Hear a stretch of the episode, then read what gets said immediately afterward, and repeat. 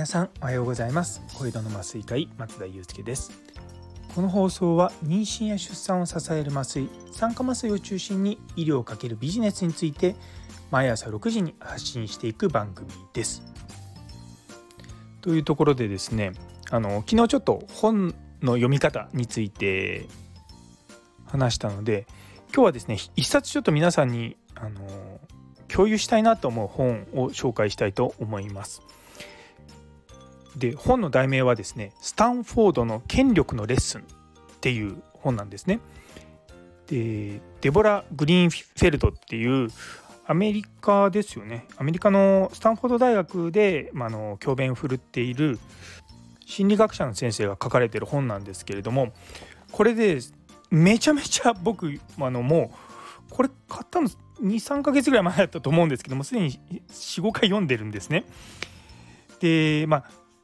権力ってこうテーマで見ちゃうとなんかこう人を蹴落として優位に立とうとする、まあ、そのいわゆる権力闘争とかその自分の目的を果たすためにこう人をまどういうふうに支配するのかみたいなことが書いてあるのかなと思うじゃないですか。でも全然そんな本じゃないんですよ。むしろそういうふうに考える権力っていうことが、まあ、間違ってるっていうのがもう一番最初の冒頭に書いてあるんですね。でこの筆者が考える正しい権力っていうのは他の人の幸福のために、まあ、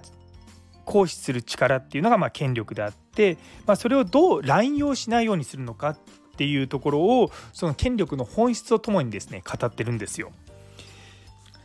で皆さんもよくま権力が腐敗するとか聞いたことあるじゃないですか。ででもやっぱりそれはその権力そのものをちゃんと理解してないからその権力を持ってしまった人が、まあ、暴走するっていう感じなんですよね。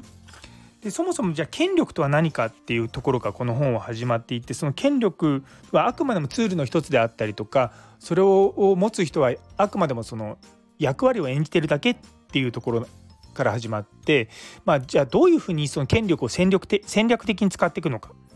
っていうところ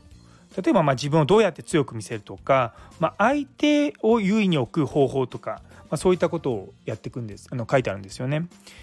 でパート33番目のところはですね権力をいかに感じさせるのかっていうところでその自分がこうパワフルに行動する方法っていうところが書いてあってい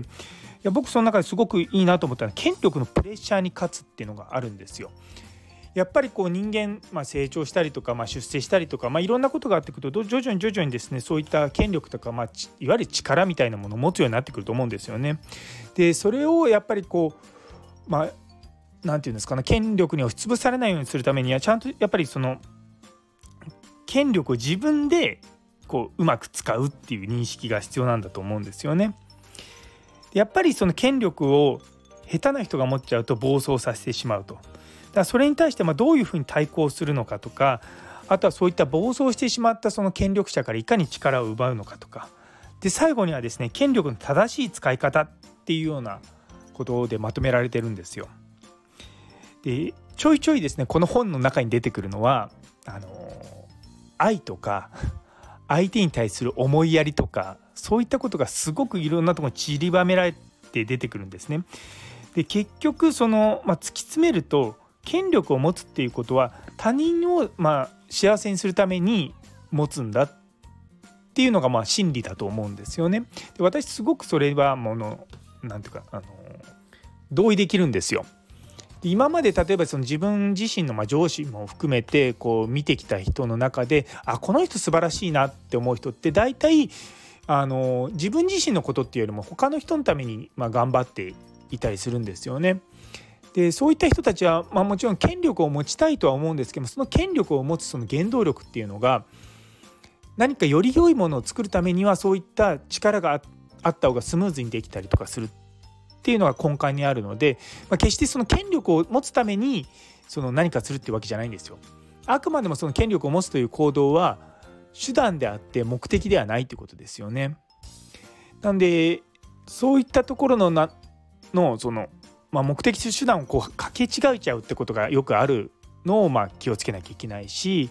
でその権力というものをその、まあ、構造的に解析したりとか、まあ、なんでこういうことが起こるのかっていうのいろんな事例をですねこう出しながら説明してくれるっていうのはこのスタンフォードの権力のレッスンってやつですね。いやすごく僕うんねいろんな人がですね絶賛絶賛絶賛って書いてあってあのなんていうの本のビラ？ビラっていうのかな？この。ところにナイキの CEO の人からは本音の言葉で権力のからくりを教えてくれるとかフェイスブックの COO のシェリル・サンドバーグとかはあなたに権力のについて考え方を使い方を一変しあなたの中に眠っている力を気づかせてくれるとか、まあ、そういうことが書いてあるんですよね。いやもう本当に、まあ、この賞賛は、まあ、誇張じゃないなっていうのは読んでて思いました。やっぱりこういうの一つ一つ理解した人がま権力を持っていけば大丈夫なんですけどもそういったのを理解しない人が変に権力を持っちゃうとすごい大変なことになるんだろうなとか思いながら読み進めてます。はい皆さんも是非あのご興味あれば一読していただけるといいと思います。あの読むとああこの上司は権力に使われてるなとこの上司はちゃんと権力を自分で使ってるなってことが分かるようになります。なのでおすすめです。というところで、えー、最後まで聞いてくださってありがとうございます。この放送を聞いてあ気に入ってくださったらいいね、コメント、チャンネル登録のほどよろしくお願いいたします。それでは皆様にとって今日という一日が素敵な一日になりますように。それではまた明日。